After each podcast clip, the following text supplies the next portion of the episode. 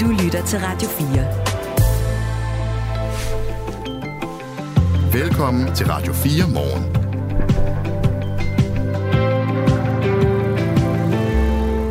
Skal vi have flere fartkameraer eller stærkasser, som det også hedder, altså permanente kameraer, der måler hastighed? Det sætter vi fokus på her til morgen. Den aktuelle anledning er, at der nu kommer permanent fartkontrol på Storebæltsbroen. Men virker den slags fartkontrol, og bør den blive bredt ud til endnu flere steder i landet? Det spørgsmål dykker vi altså ned i med forskere, fartdjævle og folketingspolitikere. Vi starter med at tale med Jesper Hemmingsen. Han er chefkonsulent hos Rådet for Sikker Trafik, ham taler vi med efter nyhederne klokken halv syv, og vi vil også gerne høre fra dig, der lytter med, og har været sød og tænde for Radio 4 her til morgen. Skriv til os på 1424. Synes du, vi skal have mere permanent fartkontrol?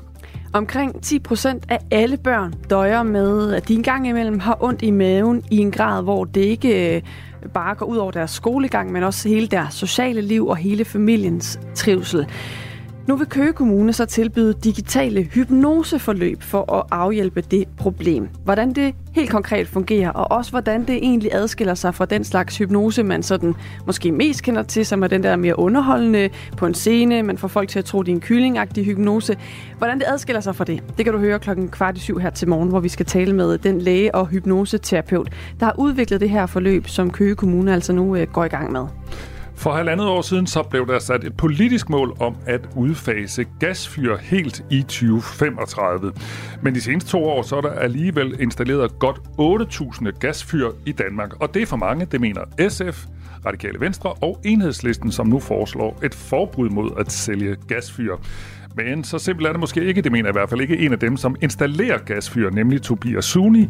Han er driftsdirektør hos Søberg VVS, så ham skal vi tale med om cirka et kvarters tid. Det er Radio 4 morgen på en tirsdag, der i hvert fald nogle steder kan føles som den vådeste morgen i 100 år. Det regner, regner, regner. Det regner, regner, regner. Men øh, herinde er der tørt. Herinde er der tørt, og herinde der sidder Anne Philipsen og Michael Robach. Godmorgen. Godmorgen. Det her er Radio 4 morgen. En ordentlig omgang regnvejr, som vi lige talte om, ligger hen over Danmark netop, netop nu, og det fortsætter hele dagen, specielt i eftermiddag og i aften, der tager regnen til. Og ifølge TV2-vejret, så kan der i den forbindelse med det her regnvejr i Syd- og Sønderjylland nogle steder falde over 50 mm regn. Til sammenligning så falder der i gennemsnit øh, 50,3 mm nedbør i løbet af sådan en almindelig februar. Nu skal vi øh, til det våde syd. Holger Andersen er beredskabsdirektør i Brand og Redning Sønderjylland. Godmorgen. Godmorgen. Lad os lige starte med det aktuelle. Hvordan ser øh, situationen ud lige nu i Sønderjylland? Det regner, kort og godt. ja. Og hvad øh, mere, mere, mere har vi ikke. Vi har ikke haft nogen indsættelser i løbet af natten. Øh, så, så, så det er en stille og rolig sivende regn, der, der ser ud til at være kommet i løbet af natten. Så I holder jer klar vi har gjort det, øh, som vi plejer at gøre, at øh, når vi får et, øh, et varsel fra DMI, og det gjorde vi i går eftermiddags, så videre sender vi det til vores øh, kommuner, vores ejerkommuner. Øh, og, øh, og så, så er der nogle planer, så ligger der nogle planer, som øh, kommunen skal ind og, og, og kigge ind i. Og det kan blandt andet, når det er sådan noget som regn, jamen, så er det jo at få, øh, få tømt restene langs vejene. Øh, det er at få lavet sådan nogle præventive tiltag, så man sikrer, at, at vejen det kan løbe den, øh, den rigtige vej, og den vej, som det, som det plejer. Fordi der er jo der ligger meget vand i forvejen. Søerne er godt fyldt op, og det er vand og, øh, eller hvad hedder det, begge og over selvfølgelig også. Så det gælder om, at, at man ikke får, får stakket mere vand op øh, i de områder, hvor der er meget i forvejen. Hvad er egentlig det, som I sådan er mest opmærksomme på? Altså, hvad, hvad forventer I, hvis det nu bliver ved med at regne, eller og som jeg også lige sagde, det tiltager i eftermiddag i aften? Altså, hvor er det, du har forventninger om, at I kommer i spil, altså øh, beredskabet? Jamen, jeg har... Øh jeg, jeg håber alt andet lige ikke, at vi kommer i spil, øh, om jeg så må sige. Øh, vores opgave er selvfølgelig at sikre kritisk infrastruktur, så det vil sige, hvis der er større veje øh, eller andet, der, der bliver oversvømmet, jamen så er det vores opgave. Ellers så ligger opgaven jo primært ved, ved, den, ved den enkelte grundejer, som skal sikre egen grund. Øh, og selvfølgelig, hvis der kommer noget, som er, er omfattende, hvis der er mennesker, hvis der er dyr i overhængende fare, jamen så kommer vi selvfølgelig at, at eksistere. Øh, men, men men jeg håber og krydser fingre for, at der ikke, der ikke sker noget øh, af, af den dur. Jeg kan se, vi, vi følger DMI, og det er også dem, vi får varslerne fra. Og der ligger vi omkring, at vi, vi mangler at skal få omkring 20-30 mm hernede i den sydlige del. Øh, og det, det krydser vi selvfølgelig fingre for, at, at, øh, at naturen den kan, den kan optage på en eller anden måde på naturlig vis, eller den kan lede, lede de steder hen, hvor vandet naturligt skal ledes hen. Nu nævnte du lige husejerne, hvis man nu øh, er stået tidligt op og hører Radio 4 morgen, og øh, man sidder nede i Sønderjylland og tænker, der kommer alt det her regn. Er der, noget, øh, er der nogle gode råd i forhold til at forebygge noget øh, for husejerne? Ja, men lidt, lidt, lidt, øh, lidt ligesom det, som, som, hvad skal man sige, som kommunerne skal, det er det her med restene. Altså sikre, sikre at, øh, at egne tagrender, det er måske lidt sent nu, men, men, men at, at, at vandet løber i tagrenden, og så ned i nedløbet, og så, så videre den vej ud, sådan så det ikke lever en, en unaturlig, et unaturligt sted hen, og så ligger det sig øh, nogle steder, hvor det er uhensigtsmæssigt. Øhm, jamen få resterne øh, dækket til, få, få lavet om, øh, omlæggende områder, kælder, øh, hvis man har kælder, hvor der er, hvor der er udendørs afløb for dem, for dem dækket til, øh, kunne jeg forestille mig, at det, det kunne være en rigtig god idé. Mm. Øh, men, men ellers så, så siver regnen bare stille og roligt, og, øh, og det er jo lidt noget anderledes, hvis, hvis der kommer et, et, et kraftigt skyld, hvor det virkelig kommer meget vand på, på ganske kort tid, og det er som sådan ikke det, vi ser ind i hernede. Mm. Sådan sagde Holger Andersen, som er beredskab, beredskabsdirektør i brand og redning i Sønderjylland. Jeg håber, du får en udramatisk dag. Det håber jeg så sandelig også. Tak fordi du var med. Og lad os også lige kigge på, hvordan det egentlig ser ud i resten af landet og få en status øh, hos dig, Andreas Nyholm. Godmorgen. Godmorgen. Meteorolog ved TV2-været. Ja, giv os sådan en status på, hvordan ser det her øh, regnvejr ud i løbet, eller i, ud over hele landet? Ja, men det påvirker nærmest hele landet lige nu. Det er øh, landstækkende øh, regnvejr, vi ser. Det er ikke kun regn faktisk. Det falder stadigvæk nogle steder som, øh, som sne. Så det er i det meste af landet øh, regn, men øh, i Nordsjælland og specielt det sådan Himmerland og Nordjylland, der er temperaturen altså stadigvæk til, at øh, det kan falde som sne. Øh, og der er altså nogle steder her, hvor, hvor vi kan se på vores øh, billedindbakke, at der ligger en 5 5-10 cm sne nogle steder i, i Himmerland og også Nordsjælland. Der er det ved med at gå over i sharp, men stadigvæk man skal være opmærksom på det her med, at der altså nogle steder faktisk også er lidt vinterlige udfordringer. Men ingen tvivl om, at regnen påvirker morgentrafikken over det ganske land. Vi ser altså ind i nedbørsmængder, der er ret store for februar. Vi er oppe på den 20 til ja, 45,5 mm, kan jeg se, hvor vi har fået allermest, og det, det er meget. Altså, der er ingen tvivl om, at 45 mm, det er øh, meget, meget øh, store mængder. Selvom det selvfølgelig er kommet på et døgns tid, så er det noget, som jo har svært ved at løbe væk. Og øh, som vi også hørte beredskabschefen lige før, jamen der er mere i vente. Altså vores prognoser har fra nu af så frem til, til i eftermiddag, hvor det mange steder slutter øh, i det syd- og sønderjyske og på Fyn og Sjælland, der er der altså sådan en, en 10-15, nogle steder måske 17 mm ekstra, så, så der kommer til at være endnu større udfordringer, end det vi ser lige nu, men, men jeg vil helt sikkert opfordre folk til at komme afsted i god tid, for, for selvom det ikke øh, er dramatisk, det er jo silende regn, der giver et par millimeter i timen, så er der altså nogle steder på veje og motorveje allerede nu risiko for akvaplanning og, og store vandbytter. Så det er i hvert fald en god opfordring lige at give her fra øh, helt tidlig morgenstund. Du nævner, der er øh, sne øh, nogle steder, som så måske også er på vej over i sådan noget lidt sharp. Kommer der sådan mere sne senere på dagen, eller er det det, der ligesom har været? Der, der falder stadigvæk, øh, altså lige overkanten af den her frontzone, som nærmest dækker hele landet, den, den giver stadigvæk øh, slud og tøsne i, i, i Nordjylland lige nu, altså sådan også Himmerland og Nordjylland. Nordsjælland, der er det ved at gå over i, øh, jeg kan lige prøve at kigge på, på kortet, mens vi snakker her, mm. der er det så småt ved at gå over i, øh, jeg kan se, altså helt op til Hørsholm, der er vi nu på plus to, og så ja, lidt nord for Hørsholm op mod Nordsjælland, der ligger vi stadig på en halv grad og kan have lidt chap og, og, og slud tilbage i luften, men, men ellers er det primært sådan for Randers og så op mod øh, Aalborg, at, at der har vi temperatur og, og en del sne, der ligger derude. Resten af landet, der, der er det altså nu allerede sådan en, en 7 grader og, og, og tø og chap, og der ligger tilbage fra. For der var mange steder, hvor der faktisk faldt øh, sne i nat, og der kan ligge lidt tilbage, men, men det er klart, det er nok regnen her de næste timer, der kommer til at give de største udfordringer, da man trods alt også kan, sne, kan se det her sne, hvis det ligger på vejene. Og hvor mange timers øh, regn er der i sigte? Er det bare resten af dagen, vi skal regne med, at det bliver sådan? Ja, hele formiddagen i hvert fald. Hele morgen og formiddagen bliver det drivvådt, og så vil vi se fra omkring øh, frokosttid, så begynder det fra nordvest og, og kan man sige, blive opholdsvejr. Det er ikke, fordi der kommer ret meget sol igennem, men, men tørvejr, så omkring en, en øh, firetiden, så er, er meget af altså Aarhus og trekantsområdet ved at være inde i tørvejr, og så frem mod en 5-6-tiden, så også både Odense og København ved at være i tørvejr. Bornholm og Sydhavsøen, det er der, hvor det slipper sidst, og det er ude på aftenen, sådan den 7 tiden Tak for den status, Andreas Nyholm. det er også let. Meteorolog ved TV2-været, og øhm, han vender også tilbage senere på morgen for at få en, give en opdatering på, hvordan det øh, står til derude på en altså meget, meget våd tirsdag morgen. Er du klar på noget nyt fra Radio 4? Er du... Vent lidt. Nu kommer der endelig... Nej. Om sider kommer der et nyt program på Radio 4. For Mathias Helt sidder klar bag mikrofonen til at sende dig godt ind i weekenden. Og du kan allerede nu høre mit talkshow her på kanalen. Lyt med på Radio 4's app, eller der, hvor du lytter til podcast. Jeg siger det igen. Lyt med på Radio 4's app, eller der, hvor du lytter til podcasts. Radio 4. Ikke så forudsigeligt. Klokken den er blevet et kvarter over seks. I går aftes der trådte Ringsteds borgmester Henrik Hvidsten fra Venstre officielt tilbage efter en sag om upassende og krænkende adfærd over for to kvinder. Partifælden Claus Hansen overtager posten, men ingen medier har fået lov til at forevige overdragelsen af borgmesterkæden. Byrådssalen i Ringsted var nemlig lukket land for fotografer, en beslutning, som den afgående borgmester Henrik Hvidesten har taget helt selv. Og alle er ikke helt tilfredse med den beslutning. Kasper Frank, der er redaktør for Sjællandske Nyheder, ærger sig på Ringsted Borgernes vegne. Vi har fået den øh, forklaring, at øh, fra kommunaldirektøren, øh, som, som meddeler, at øh, der ikke vil blive givet tilladelse øh, til jer eller andre medier øh, under det her møde. Øh, og det er altså alene øh, borgmesterens øh, beslutning.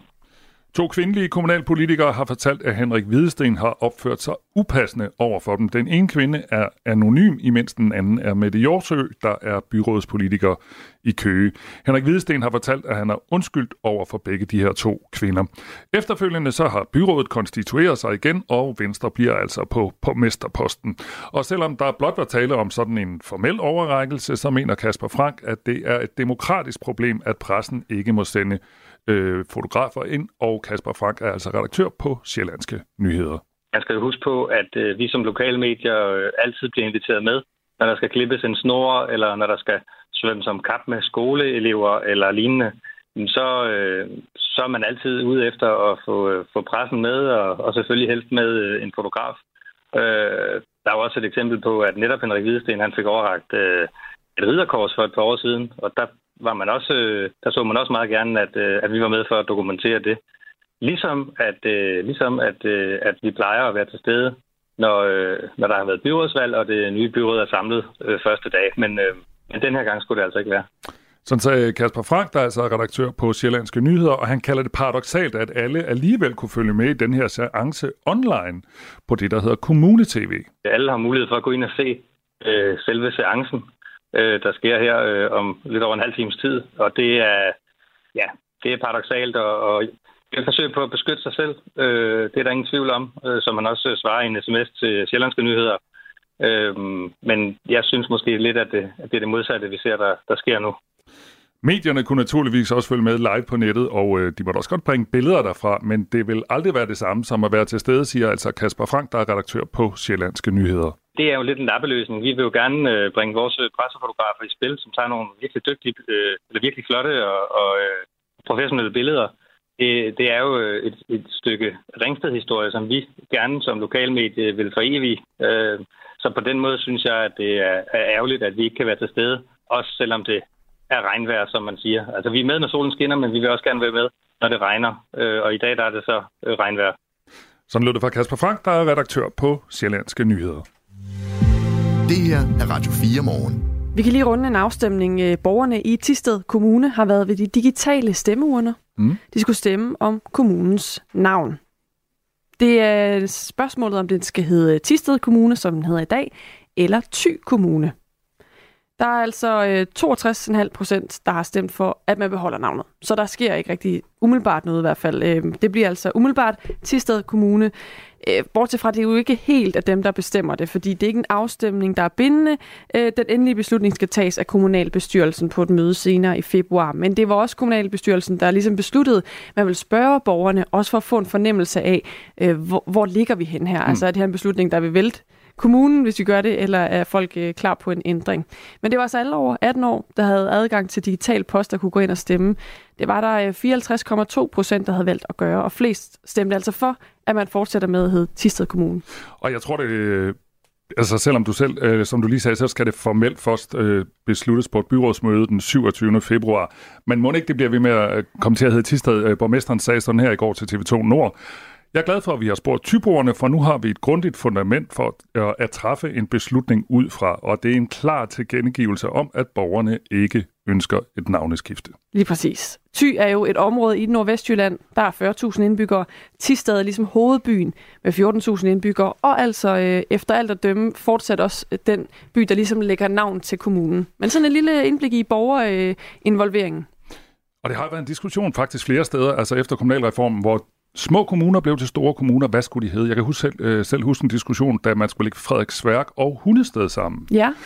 Hvad skulle den hedde? Fordi Frederiksværk og Hundested var ligesom de to hovedbyer. Så var der et vidigt øh, hoved, der foreslog, at man kunne tvære det hele sammen, og så kunne den hedde øh, Frederiks Hundeværksted. så får man ligesom brugt det hele, men den kom altså til at hedde Halsnæs Kommune. Ja, oh, det er så lidt en plan C. Det er en plan C. Klokken er 20 minutter over 6. Du lytter til Radio 4 morgen. Når vi runder 2035, så skal ingen boliger i Danmark længere være opvarmet af gas. Sådan lyder det øh, fra et bredt øh, flertal i Folketinget, som øh, fastsatte det her mål for halvandet år siden.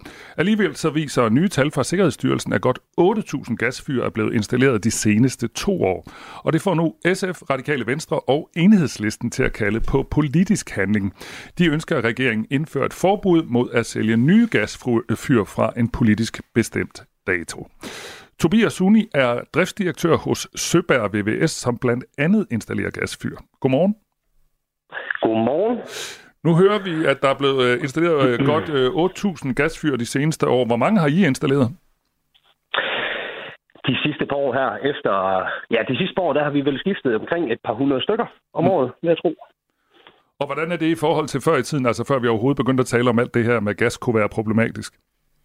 Jamen, det er jo et, et, et drastisk fald. Altså, det er jo cirka 80-90 procent mindre, end vi gjorde for, for, for bare to år siden. Mm.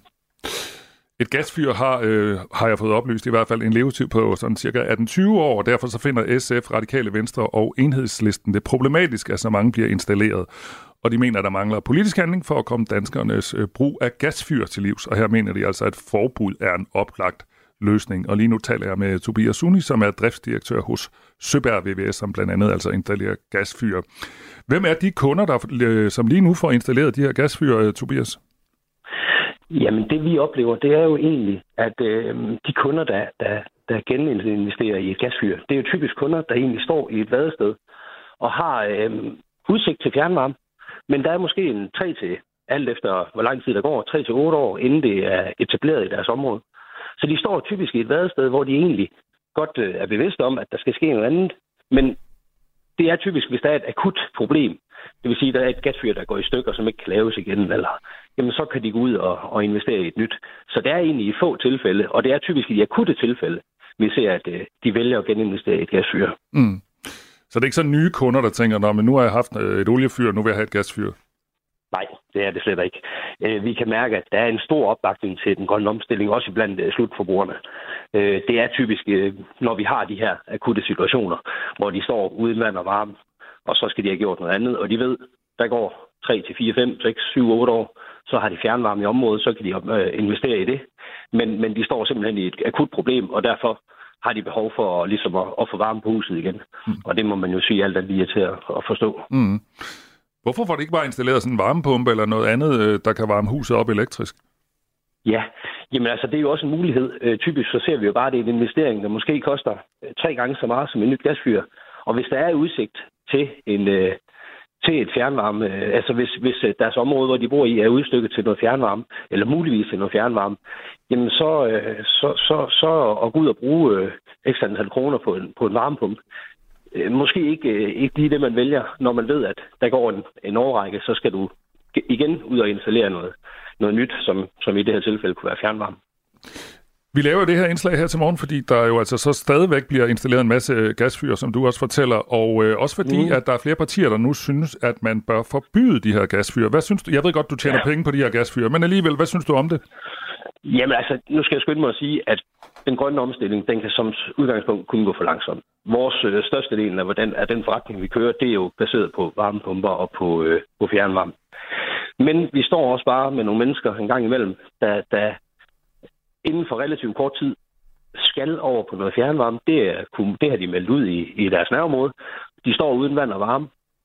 Hvis der ikke er et bedre, den bedste løsning umiddelbart, som, som I lige opstår, øh, jamen det er jo at, at lave en etablering på, et nyt, øh, på et nyt gasfyr. Og det er jo så typisk det, vi ser. Men det er som udgangspunkt kun de kunder, der står i et akut situation, og, så, og faktisk på sigt ved, at de skal have fjernvarme i huset. Så, så, så det er ikke Ja, så, så medmindre man har en anden løsning til at få varme på igen, nu kan man se en dag som i dag, hvor det blæser og en 6-7 grader, jamen der går jo ikke, at øh, der går en 3-4 år, inden de får varme på huset igen. Så et eller andet skal der gøres, og, og, og, og, og det er i hvert fald også overkommeligt prismæssigt at, at få etableret et nyt øh, gasfyr i det tilfælde. Og som sagt, så, så, så er det en midlertidig løsning. Fordi at folk går og venter på, at der kommer fjernvarme eller andet? Ja, ja.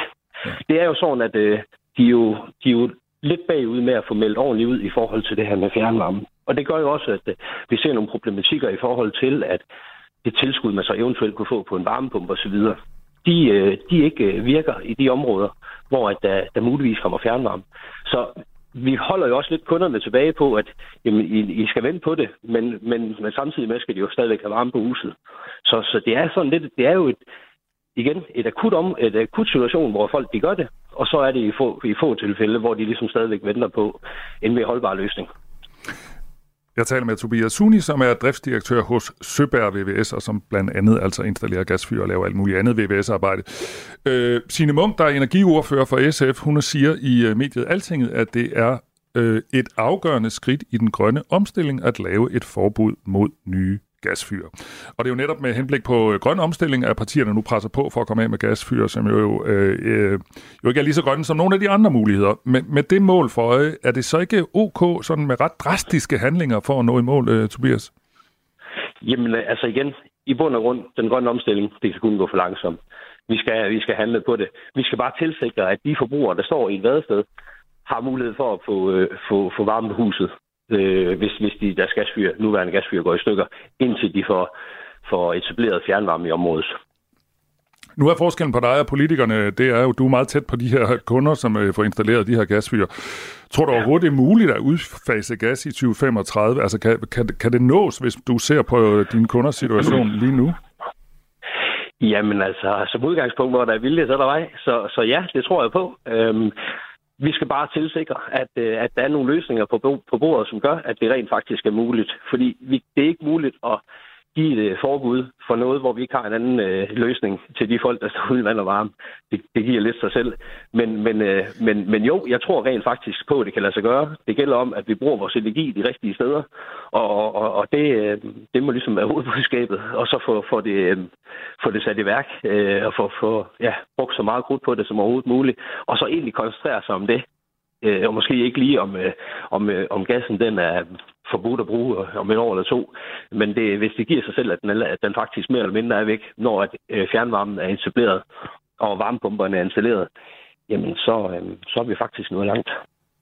Tak skal du have, Tobias Suni. Det var så lidt. Kan I have en god dag? Ja, i lige måde. God arbejdsløst, når du kommer så langt. Ja, tak. Ja, tak øh, Tobias Suni her, som vi taler med er driftsdirektør hos det, der hedder Søberg VVS. Og til en konference i slutningen af januar, der vurderede den nationale energistab, det der hedder NEXT, at det ikke er realistisk at nå målet om at sige farvel til gasfyr i danske hjem i 2035, og derfor så arbejder Next lige nu på en anbefaling, eller en ny anbefaling til regeringen om at ændre på det her mål. Du lytter til Radio 4 morgen. Britterne fik en overraskende melding i aftes, nemlig at deres konge Charles, altså Storbritanniens konge Charles, har fået konstateret kræft. Det skal vi tale om med Morten Rønnelund, som øh, dækker britiske forhold for os her på kanalen. Han er med os kvart over syv her til morgen. Men vi kan også lige øh, her op mod nyhederne måske lige dykke ned i nogle af reaktionerne, der er kommet, fordi der er flere øh, fremtrædende politikere og ledere af lande, der har sendt hilsner til den britiske konge. Den franske præsident Emmanuel Macron ønsker kongen en hurtig bedring. Også den australske premierminister har sendt en hilsen og siger, at alle australier sender deres bedste tanker. Og så er der også kommet hilsner helt fra øh, USA. Øh, USA's præsident Joe Biden har kommenteret øh, på den her kraftdiagnose og siger, at han er bekymret for kong Charles, og han vil ringe til ham. Det samme øh, melding kommer i et eller andet omfang i hvert fald fra USA's tidligere præsident Donald Trump. Han skriver på sit eget sociale medie Truth Social, at kongen er en vidunderlig mand, og han øh, beder for, at han kommer så hurtigt og fuldstændigt med andre ord altså en øh, melding fra det britiske kongehus i går, der virkelig har skabt øh, reaktioner og også øh, fået virkelig meget øh, opmærksomhed. Der er også rigtig mange ting, vi ikke ved ud fra det, der blev meldt ud fra kongehuset, og det er noget af det, vi dykker ned i kvart over syv her til morgen. Lige nu, der er klokken halv syv.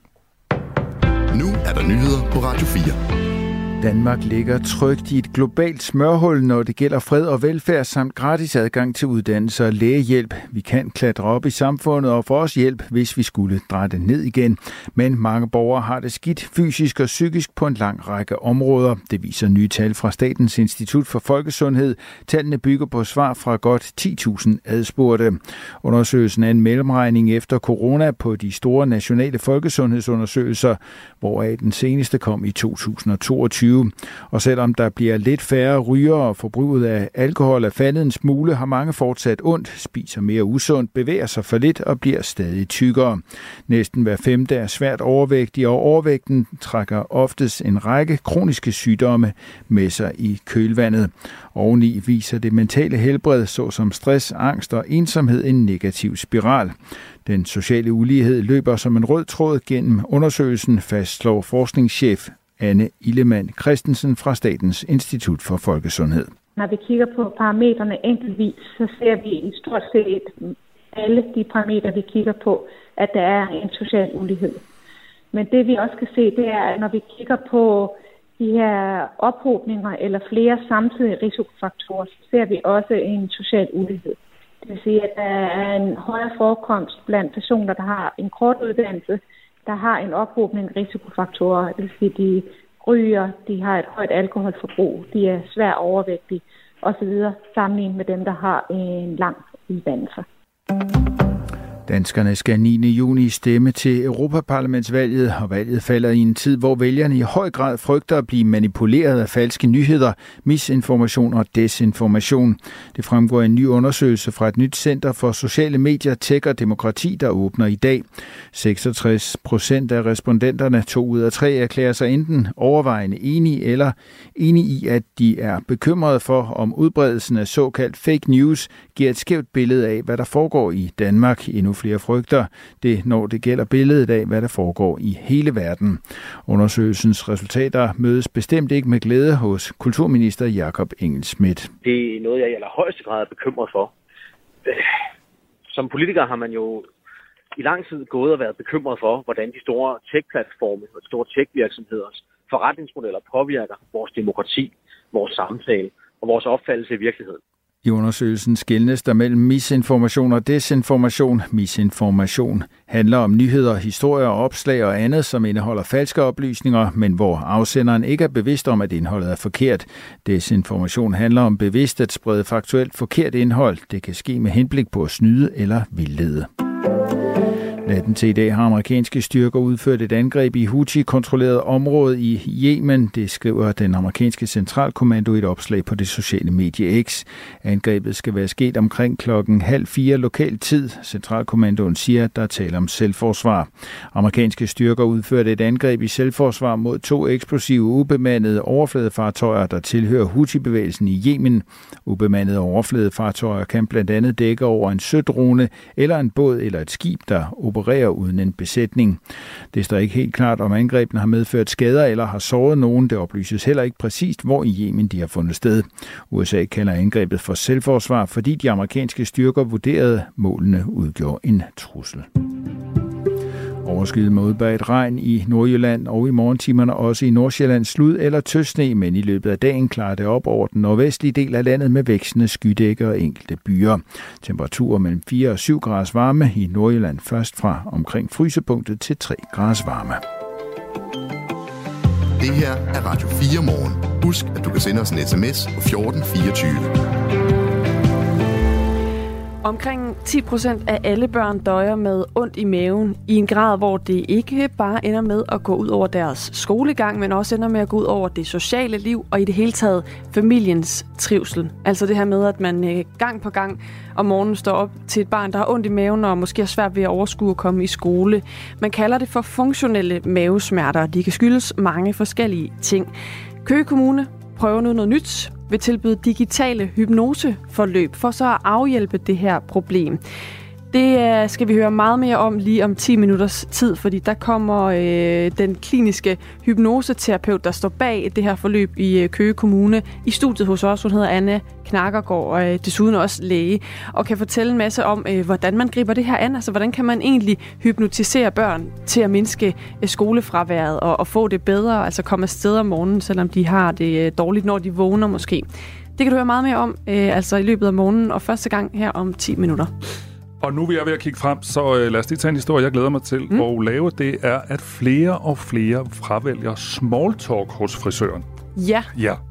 Øhm, det er altså et fænomen, at når du bestiller en tid hos din frisør, så kan du øh, beslutte dig for at sige, øh, tryk på en knap, hvis du sådan bestiller online. Sikkert også, hvis du gør det på telefon, og sige, ah, jeg vil altså bare gerne lige sidde lidt i ro i dag. Jeg har ikke behov for noget small talk, og det bliver altså åbenbart mere og mere udbredt. Mm. Hvad, er du, hvad er du for en? Jamen, øhm, jeg er inderst det nok en stille klipper, men jeg er også sådan lidt pligtopfyldende, så jeg tror også, jeg vil have lidt, synes, jeg vil synes, det var lidt grænseoverskridende, og sådan ligesom i talesætte, at jeg ikke har lyst til at snakke, men jeg er ikke særlig god til small talk i frisørstolen. Altså, jeg bliver sådan lidt akavet, og kan ikke finde hvad jeg skal sige, og jeg synes også, at alle de andre i salongen lytter jo også, når man sidder og fortæller om sin sommerferie, og ja, jeg synes faktisk, det er ret svært. Jeg har mange spørgsmål. Jeg har også mange spørgsmål. Vi skal tale med en frisør, som har den her funktion. Jeg har faktisk prøvet det en gang. Mm. Øh, og det var, altså vi står jo helt sindssygt tidligt op, så når... Øh, den dag, jeg var til frisør, der ringede mit vækkeur klokken halv fire. Ja. Og så tænker jeg bare, åh, det var en god service at sidde lige stille, i stedet for at skulle bruge energi på ikke at snakke. Så jeg har prøvet det. Og så næste gang, jeg skulle klippes det samme sted, så tænker jeg, nå, men det måske også var mærkeligt. Nå, vi taler med en frisør, der har den her service. Det gør vi cirka kvart over syv. Din værter her til morgen, det er... Anne Philipsen. Og Michael Robach. Husk, at du kan sende en sms ind på 1424 øh, også til det, du hører. Det kan jo være, at du også har erfaringer med en stilleklipning eller andre ting øh, her i løbet af morgenen. 1424 nummeret. Nu skal det handle om fart. Det her er Radio 4 morgen. Husk, at du kan sende os en sms 1424. Skal vi have flere fartkameraer eller stærekasser, som det også hedder, altså permanente kameraer, der måler hastighed? Det sætter vi fokus på her til morgen. Den aktuelle anledning er, at der nu kommer permanent fartkontrol på Storebæltsbroen, så bilister kan få bøder, hvis gennemsnitshastigheden overstiger fartgrænsen, og man bliver på broen målt tre steder. Det hele startede i 2019. Her ville den daværende transportminister Benny Engelbrecht stoppe vanvidskørsel hen over broen, og nu her Fem år senere, så er systemet så altså taget i brug. Og helt generelt så virker alle former for fartkontrol, det siger Mogens Foskerav, som er professor i økonomi og trafikforsker ved Københavns Universitet. Øh, så, så fartkontrol gør jo, at der er en risiko for at blive snuppet, hvis man kører for stærkt, og så får man en straf, øh, og det gør, folk de kører langsommere, end de ellers ville have gjort. Øh, og jo mere kontrol, øh, jo mere overholder folk hastighedsgrænserne. Øh, så det så, så det er der ikke rigtig nogen tvivl om, at, at der er den sammenhæng. Og når nu alle former for øh, fartkontrol virker, så undrer det professoren her, at øh, fartkontrol ikke er mere udbredt i landet, altså, og specielt de her øh, fartkameraer eller stærekasser, som de også hedder. Der ligger vi exceptionelt lavt sammenlignet med stort set alle lande i hele verden. Altså, der, der findes mange afrikanske lande og, og andre øh, ikke så højt udviklede lande, som har meget mere kontrol, end vi har. Så vi er, vi er virkelig et særtilfælde på den led. I alt så findes der stærekasser på 11 placeringer rundt i hele landet, altså i Danmark, øh, der siden 2021 har hævet cirka 11 millioner kroner ind i statskassen. Og flertallet af os siger faktisk øh, ja tak til mere fartkontrol. 7 ud af 10 bilister siger, at de ligefrem ønsker mere fartkontrol. Det viser en undersøgelse, som øh, Analyseinstituttet Vilke har foretaget blandt 5.000 bilister i 2021. Men hvorfor er det så ikke mere udbredt? Og her kommer et øh, bud fra professor og trafikforsker Mogens Foskerav. Og det er jo nok fordi, at den politiske diskussion øh, i Danmark specielt har fået malet sig lidt op i et hjørne, øh, hvor, øh, hvor det her område for mange politikere øh, på besynderlig vis er blevet til et område, hvor man lidt selv må bestemme, hvor man vil overholde loven. Sådan lød det altså fra Måns Foskerov, som er professor i økonomi og er trafikforsker ved Københavns Universitet. Jesper Hemmingsen, han er chefkonsulent hos Rådet for Sikker Trafik. Godmorgen. Godmorgen. I ser positivt på at få fartkontrol mere udbredt i Danmark. Hvorfor det? Jamen, som Mogens siger, så er det jo fordi, vi har evidens for, at øh, det rent faktisk virker. At vi sænker hastigheden, når, øh, når der er en risiko for at blive, øh, blive sigtet af politiet. Øh, og vi kan rent faktisk se, at danskerne har sænket hastigheden de senere år, og vi kan faktisk også direkte aflæse det i, hvor mange mennesker, der mister livet i trafikken. Så ud fra den, så giver det jo ret god mening, når man nu arbejder med trafiksikkerhed og går ind for det. Mm. Den konkrete anledning til, at vi tager den her historie op, det er selvfølgelig, at Storebæltsbroen øh, nu laver det her øh, sådan permanent fartkontrol. Man bliver målt tre steder, og så laver de sådan en gennemsnit, og så øh, hvis man kører for stærkt, så får man altså en hilsen fra politiet. Der er også de almindelige stærekasser, som jo ikke er så udbredt. Jeg nævnte lige, at de står 11 steder i Danmark, øh, og så er der jo de her fotovogne, som øh, bliver kørt øh, ud øh, til steder, hvor man formoder, at folk kører for stærkt. Hvilken form for kontrol virker bedst? Ved man noget om det? Øhm der er faktisk også et andet kontrol. Der er jo også politiets civile biler, hvor mm. de følger efter folk og måler gennemsnitshastighed. Og så sådan den gode gamle laserkontrol, som, øh, som mange af os, der er lidt oppe i alderen, i hvert fald også øh, kender med en politimand med sådan en laser. Og det kan være svært at sige, hvad der virker bedst. Men det er klart, hvis man måler bøder per time, der bliver uddelt, hvis det er det, man vil bruge som parameter, så er det klart, der er fotovognen rigtig god. Fordi der står ikke en mand, der skal skrive med en øh, blyant på en blok med en laser. Øh, og det er klart, at stagerkassen har en effekt lige der, hvor den står, men de fleste bilister, der kører forbi hver dag, ved jo godt, den står der, og må trods alt have lært, lært af deres fejl. Det er de nok de færreste, der pendler til arbejde øh, 200 dage om året og kører konsekvent for stærkt forbi stagerkassen. Så, øh, så, så, så vil de nok undre sig lidt over mængden af bøder, de fik i e-boks. Mm. Øh, så ud fra den devise, så virker de jo bedst ved, de giver flest bøder. Men det, der i virkeligheden virker rigtig, rigtig godt, det er kombinationen af de her forskellige kontrolmuligheder, der er. For det er helt klart, når vi spørger danskerne om deres øh, adfærd ude i trafikken, og spørger dem om, hvad, hvad kunne få dig til altid at overholde hastighedsgrænsen, så er det helt klart det her med uforudsigeligheden, mængden af kontrol, størrelsen af bøder, og selvfølgelig også alle mulige andre ting omkring kampagneindsatser og bedre biler og bedre veje og noget andet. Men det er helt klart sådan noget som kontroltrykket og uforudsigeligheden. Det, det er noget, danskerne i hvert fald svarer. Så jeg vil faktisk sige, at det kan være svært, at der er sådan et standalone-produkt, hvis vi kun havde stærkasser, hvis vi kun havde ATK-biler, den model, hvor vi faktisk har flere forskellige muligheder, og politiet kan vurdere på den enkelte strækning, hvad problemet er, og hvad for en middel de skal bruge, det ser altså ud til at virke rigtig godt. Mm. Ser du egentlig, nu ved jeg godt, du er for rådet for sikker trafik, men ser du egentlig mm. nogle øh, ulemper ved fartkontrol? Øh, umiddelbart ikke, øh, og der er står jeg så ikke alene, fordi når vi spørger, vi spørger også danskerne hver år i nogle store undersøgelser, og 75 procent af danskerne synes, det er godt eller meget godt, at, at politiet udfører den ene eller anden form for, for fartkontrol, og kun en, en mellem 7 og 10 procent, lidt afhængig af hvad kontrolmetode det er, synes det er dårligt. Resten er sådan set er ligeglade, eller ved ikke rigtig, hvad de skal synes om det. Så de fleste danskere synes jo faktisk, det er godt, at vi har det her fartkontrol, fordi når man spørger danskerne, hvad der gør dem utrygge i deres hverdag, jeg ved godt, det er ved at være noget tid siden, men for en del år siden, blev der lavet sådan en stor undersøgelse omkring danskernes utryghed, og det var før, der var øh, krig i Ukraine og, og, og Mellemøsten ud, som det gør i dag. Men øh, der svarede danskerne faktisk, hvor hurtigt der bliver kørt der, hvor de bor. Så det er jo også noget, der berører den enkelte dansker i deres hverdag, at de rent faktisk er lidt utrygge ved, at der er rigtig mange trafikanter, der kører for stærkt der, hvor de bor. Vi har i hvert fald en lytter her, der er lidt skeptisk. Det ved jeg også, der er andre, der er. Øh, Jesper har skrevet til os, han skriver, jeg har fået en fartbøde i på øh, 10 år, men jeg bryder mig ikke om, at jeg skal gøres til mistænkt og øh, være en del af et overvågningssamfund. Nej tak, skriver altså Jesper til os på 1424. Altså, en af ulemperne er vel egentlig, Jesper Hemmingsen, at vi bliver overvåget. Ja, altså man kan sige, at din bil bliver i hvert fald overvåget, din nummerplade bliver overvåget øh, ved, at du kører forbi. Men hvis du kører forbi en fotovogn og køre det, du må, så bliver der ikke taget noget billede af dig overhovedet. Så på den måde bliver du jo ikke overholdt, overvåget overhovedet, hvis du følger reglerne. Øh, og, og så, så på den måde øh, kan jeg ikke helt sige, at, at det er overvågning. Der er også alle mulige andre kameraer ude i trafikken, der gør, at, øh, at man kan få en trafikmelding i radioen om, at nu der kører, nu er der trafikuheld, og så kan folk komme frem. Øh, der bliver jo også taget billeder ude på vejene til, til det formål. Det er der ikke nogen, der synes er det store problem i forhold til overvågning, så jeg kan ikke se, at det skulle være særligt i forhold til fartkontroller. Så det du siger, det er, at altså, der er masser af steder langs motorvejene for eksempel, øh, hvor der hænger kameraer, altså, som vejdirektoratet sidder og kigger på og sådan noget? Ja, det, ja, ja øh, Vejdirektoratet og, og P4's øh, trafikmeldinger virker jo fordi, at man rent faktisk kan følge trafikken og se, oh, nu er der sket en hændelse, nu kan vi give noget vejledning til folk kommer mere sikkert og, og, og hurtigere frem. Øh, og det er der ikke, så vidt jeg ved, særlig mange, der har noget imod. Så, øh, og der, der, der bliver jo taget et billede af din bil et splitsekund. Der er ikke nogen, der gemmer de optagelser til, at man kan sidde og overvåge, hvor du har været henne på et specifikt tidspunkt. øh, det, så skal du nok være mere nervøs for den mobiltelefon, du har i lommen. Der er nok en del parametre, der overvåger dig der i stedet for. Øh, så jeg tror ikke, det er det, man skal være særlig nervøs for, når det kommer til hastighedskontrol. Og man kan bare, det her med, det virker. Altså i 2011 var der 131 danskere, der mistede livet i en ulykke, hvor en eller flere kørte for stærkt, og i 2021 var det tal faldet til 40.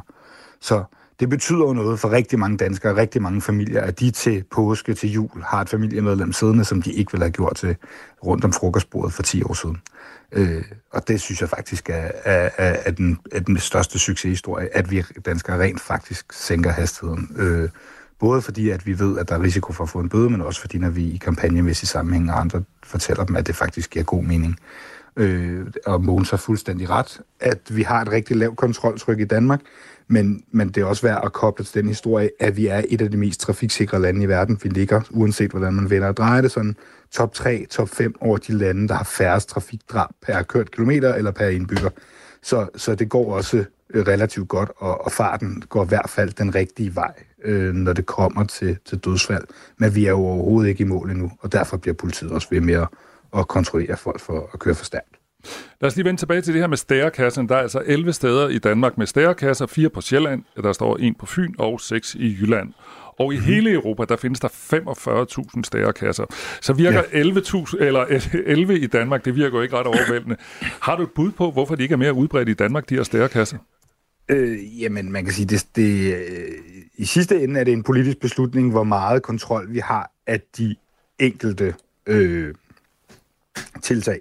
Altså, vi startede med at have nogle fotovogne, så blev nogle af kameraerne taget ud til at blive til stærkasser, og så fik vi lidt flere fotovogne igen. Øh, så det er en politisk beslutning om, hvor meget kontrol vi skal have af det her.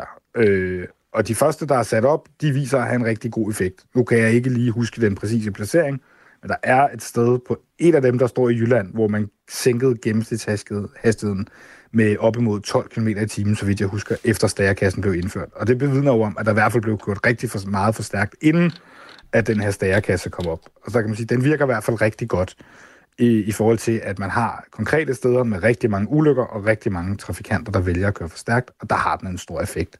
Og der har man så gået med den approach, at vi har i hvert fald flere fotovogne, så man kan være lidt, lidt mere mobile, øh, og så lidt færre stærkasser.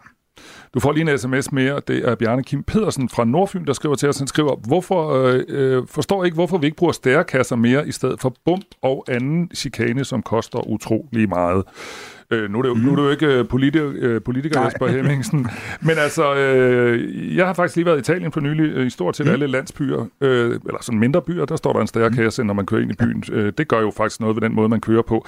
Kunne man ja. forestille sig det, at vi på sådan en længere sigt måske kunne sige, øh, væk med de der bump og chikaner og den slags ting, og nu stiller vi sådan noget automatisk øh, trafikkontrol op øh, ved alle byer, som ligger ved landeveje, eller hvor der er risiko for, at man kører for stærkt, øh, og så kan folk blive målt på den måde. Hvad tænker du om det? Øh, det kunne man sikkert sagtens forestille sig. Øh, jeg tror ikke, at det er en rigtig antagelse, at det vil være billigere at gøre det. De her øh, stærkasser og systemer er jo ikke ligefrem noget, der er, er billigt at sætte op. Der er et vejbump, trods alt noget billigere, og hvis man sidder ude i en eller anden grundejerforening og ansøger kommunen, om man må lave bump på ens private fællesveje, så er jeg rimelig sikker på, at kommunen vil være lidt loren ved, at man ansøger om at få en stærkasse op. Øh, så, så det er jo helt klart, at forskellige instrumenter virker forskelligt for forskellige steder. Og indtil videre er stærkasser jo altså noget, som Vejdirektoratet sætter op. Øh, og det er jo politiet i Danmark, der, der, der uddeler bøder, så, så det her med, at det skulle kunne være øh, private, der kunne gøre det, øh, at det skal være kommuner, der kan gøre det, osv., det, det ved jeg ikke øh, for nuværende, hvordan vil det fungere. Det har jeg faktisk ikke sådan noget vidensgrundlag til at sige noget om, men man kunne da sagtens forestille sig, at det bliver mere udbredt end de 11 lokationer, vi har i dag. Tak skal du have. Selv tak. Sådan sagde altså øh, Jesper Hemmingsen, som er chefkonsulent i Rådet for øh, Sikker Trafik. Vi har prøvet at få fat i transportminister Thomas Danielsen øh, for at få med her i Radio 4 morgen her til morgen, men han er altså ikke vendt tilbage på vores henvendelse. Og nu talte vi nogle gange i det her interview om politikere, så der kommer et par politikere, det bliver cirka kvart over otte. Der taler vi blandt andet med transportordfører for de konservative og formand for Færdselssikkerhedskommissionen, Nils Flemming Hansen. Nu er klokken blevet 8, nej, undskyld, 6.49. Annika Aukær, hjertelig velkommen til Portrætalbum og velkommen i din egen stue. Tak. I Portrætalbum bruger Anders Bøtter musikken til at vise nye sider af sine gæster. Jeg har været 9 eller 10 og bare været helt besat af det her album. Hun synger helt sagte til en start, en helt blød guitar, og så bliver hun mere og mere aggressiv i sin vokal. Jeg havde jo ikke set nogen, hvor det var fedt, at øh, altså, en kvinde var vred. Det var ikke nogen steder, det var ikke lovligt. Altså. Lyt til Portrætalbum i Radio 4's app, eller der, hvor du lytter til podcast. Radio 4. Der var et eller andet i den der vrede, som bare talte så hårdt til mig. Ikke så forudsigeligt. De fleste børnefamilier kender til de der dage, hvor børnene øh, står op om morgenen og klager over ondt i maven, lige inden de skal i skole, men hvor man også har den der fornemmelse af, at de ikke er sådan syge-syge, sådan smittesyge nødvendigvis. Men for et stort antal af børn, øh, der kommer de her mavesmerter tilbage så tit, at det faktisk påvirker deres dagligdag, deres skolegang og deres trivsel i alvorlig grad. Og derfor vil de nu i Køge Kommune prøve at hypnotisere børn for at mindske skolefraværet. Danske og internationale undersøgelser har vist, at omkring 10 procent af børn og unge lider i øh, kortere eller længere perioder af det, der hedder funktionelle mavesmerter. Det er øh, mavesmerter, som ikke har en bestemt årsag, men som kan skyldes både biologiske, sociale eller psykologiske årsager. Det fortæller Ditte Hulgaard, der er overlæge og børne- og ungdomspsykiater på Kolding Sygehus, og som har skrevet en Ph.D. om de her funktionelle lidelser funktionelle mavesmerter, det er, øh, når børn får øh, ondt i maven, og de har reelle smerter, øh, og smerterne ikke kan forklares ved øh, en øh, enkelt fysisk sygdom, som man ligesom kan tage en øh, blodprøve for, eller en ultralydsscanning og finde på den måde. Øh, funktionelle mavesmerter er reelle, øh, og vi ved, at øh, det er både biologiske faktorer, psykologiske faktorer og sociale faktorer, øh, der kan spille ind, når et barn udvikler øh, funktionelle mavesmerter. Og nu vil Køge Kommune altså forsøge sig med hypnose for at afhjælpe det her. Helt konkret så vil kommunen tilbyde unge, der har tilbagevendende mavesmerter, adgang til et 6 ugers online forløb med information om funktionelle mavesmerter og med hypnose-lydfiler.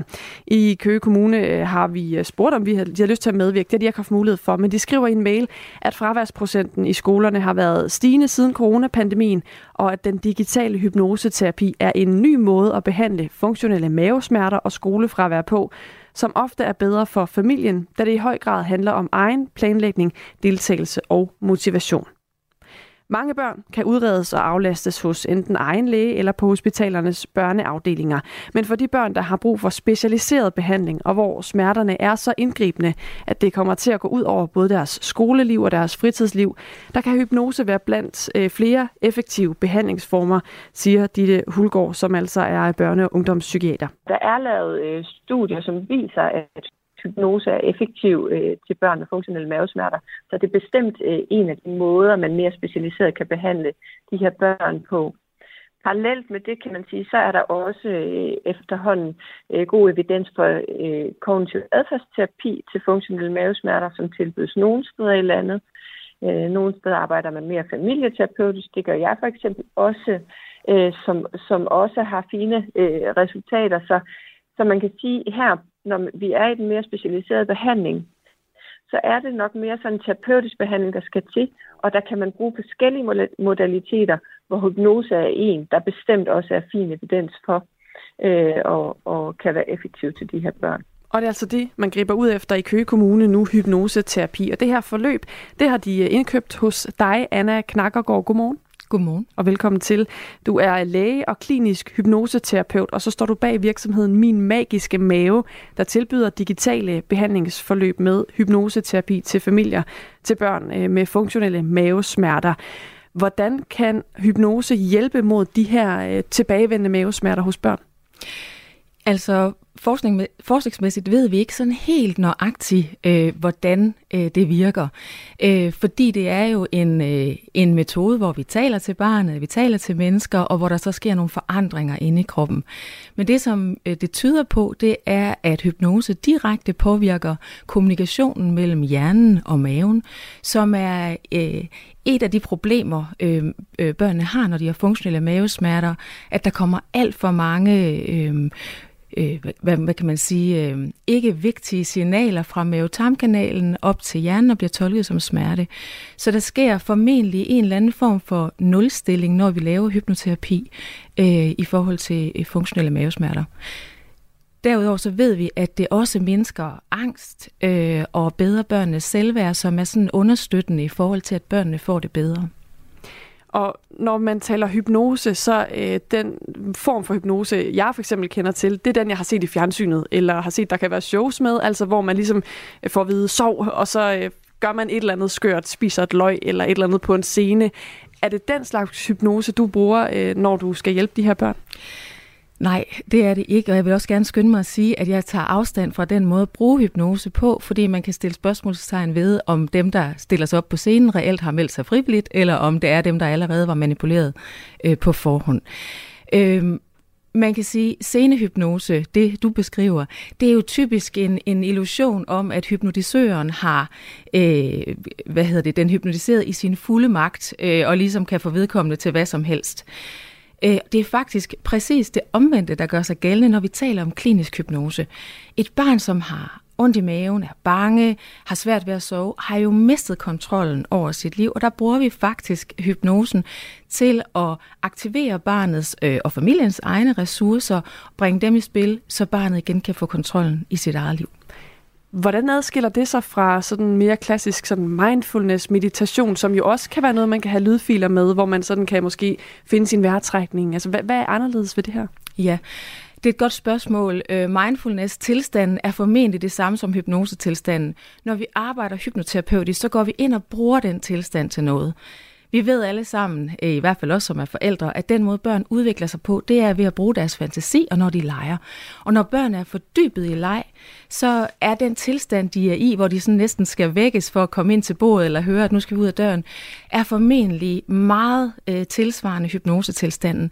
Og derfor går vi sådan set ind i en tilstand, som er helt på barnets præmisser og bruger barnets egen, egen fantasi til at, øh, til at aktivere barnets ressourcer og skabe ny indlæring. Vi taler altså med Anna Knakkergaard, som er læge og klinisk hypnoseterapeut, og øh, kvinden bag et nyt forløb, som øh, Køge Kommune har købt ind på, hvor man altså vil prøve at hjælpe nogle af de børn, der har det, der hedder funktionelle mavesmerter, altså ondt i maven, men af forskellige årsager øh, vil hjælpe dem gennem øh, hypnose og gennem nogle lydfiler, de bliver øh, tilbudt og, og kunne lytte til. Øhm, det koster 50.000 kroner for Køge Kommune at få adgang til den her behandling, og for de penge, der kan de tilbyde 50 børn et forløb med hypnoseterapi. Anna Knakkergaard, øh, jeg kan jo godt høre på dig, at du tænker, at det her faktisk er en rigtig god løsning. Øh, og som jeg også hørte før fra, fra øh, læger og psykiateren, så er der også øh, evidens for det. Men hvis effekten er så stor, hvorfor er hypnoseterapi så egentlig ikke endnu mere udbredt? Det er et super godt spørgsmål, og jeg tror blandt andet, det hænger sammen med det her med scenehypnose, altså at det bliver det er sådan lidt omgivet af mystik, øh, sådan et program som DR laver et program, der hedder Fucker med din hjerne. Altså det, det er ligesom den del, vi synes er, er sådan den lidt mere kulørte del, vi synes er spændende. Men det er et kæmpe problem, at vi ikke har et etableret behandlingstilbud til de her børn og unge. Som du selv sagde, så er det over 10 procent af alle børn og unge, der har de her problemer. Og vi ved, at over en tredjedel fortsætter med at være syge op i voksenalderen øh, og har en dårligere livskvalitet, øh, og, og derudover også en fordoblet øh, livstidsrisiko for angst og depression. Så det er rigtig, rigtig vigtigt, at vi sætter i værk. Derudover så har der ikke, er der ikke nogen bivirkninger øh, til behandlingen, øh, sådan, ud over sådan almindelig træthed, sløvhed bagefter. Så det, det er rigtig, rigtig vigtigt at komme i gang med at tilbyde de her familier noget, før øh, hvad hedder det, symptomerne spreder sig, og barnet får det dårligere. Vi får øh, sms'er ind i programmet her. Man kan skrive ind på 1424, øh, hvis man hører noget, hvor man øh, har et spørgsmål. Og det har en lytter, der underskriver sig HJ. Øh, vedkommende skriver, skulle man ikke prøve at tage fat i årsagen eller årsagerne til børns mistrivsel, i stedet for hokus pokus quick fixes? Selvfølgelig sådan lidt, øh, ja, måske lidt provokerende formuleret her til sidst, men, men essensen er jo egentlig bare, skal man ikke kigge på, hvorfor der overhovedet er mistrivsel hos de her børn, i stedet for at øh, stikke dem en lydfiler, og så, så få trivselen til at blive bedre? Det er helt øh, sikkert rigtig, rigtig vigtigt, at vi kigger på årsagerne. Men det er faktisk sådan, at de her børn, nu har jeg arbejdet med dem de sidste øh, 10 år, øh, det er sådan, at rigtig mange af de her børn, de bliver ved med at have ondt i maven. De lærer simpelthen at have ondt i maven, øh, selvom at belastningerne de aftager. Øhm, og det er ikke der, der er rigtig meget snak om mistrivsel de her år, men det her det er ikke et nyt fænomen. Det er beskrevet helt tilbage til 1958, hvor det var den samme hyppighed. Så formentlig er det noget, vi, som 10 procent af børn har. Og vi kan jo også se, at det, at det gælder øh, hele verden. Så selvfølgelig skal vi sætte ind, selvfølgelig skal vi aflaste og, og, og sætte øh, relevante tiltag i værk. Men det hjælper jo ikke det enkelte barn, som har ondt i maven. Og, og sygemelde barnet, mens vi venter på, at samfundet ændrer sig, det er i hvert fald en bjørnetjeneste i min verden. Det sagde Anna Knakkergaard. Tak fordi du kom i studiet. Velkommen. Som altså er læge og klinisk hypnoseterapeut og kvinde bag Min Magiske Mave, som øh, er en slags hypnoseterapi, målrettet børn med funktionelle mavesmerter, som altså også er noget, øh, man nu forventer at kunne tilbyde i Køge Kommune. Faktisk øh, fra næste uge regner de med, at de første forløb af det her hypnoseterapi går i gang.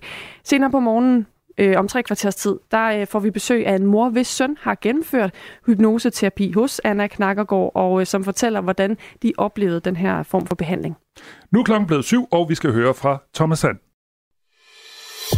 Du har lyttet til en podcast fra Radio 4. Find flere episoder i vores app, eller der, hvor du lytter til podcast. Radio 4. Ikke så forudsigeligt.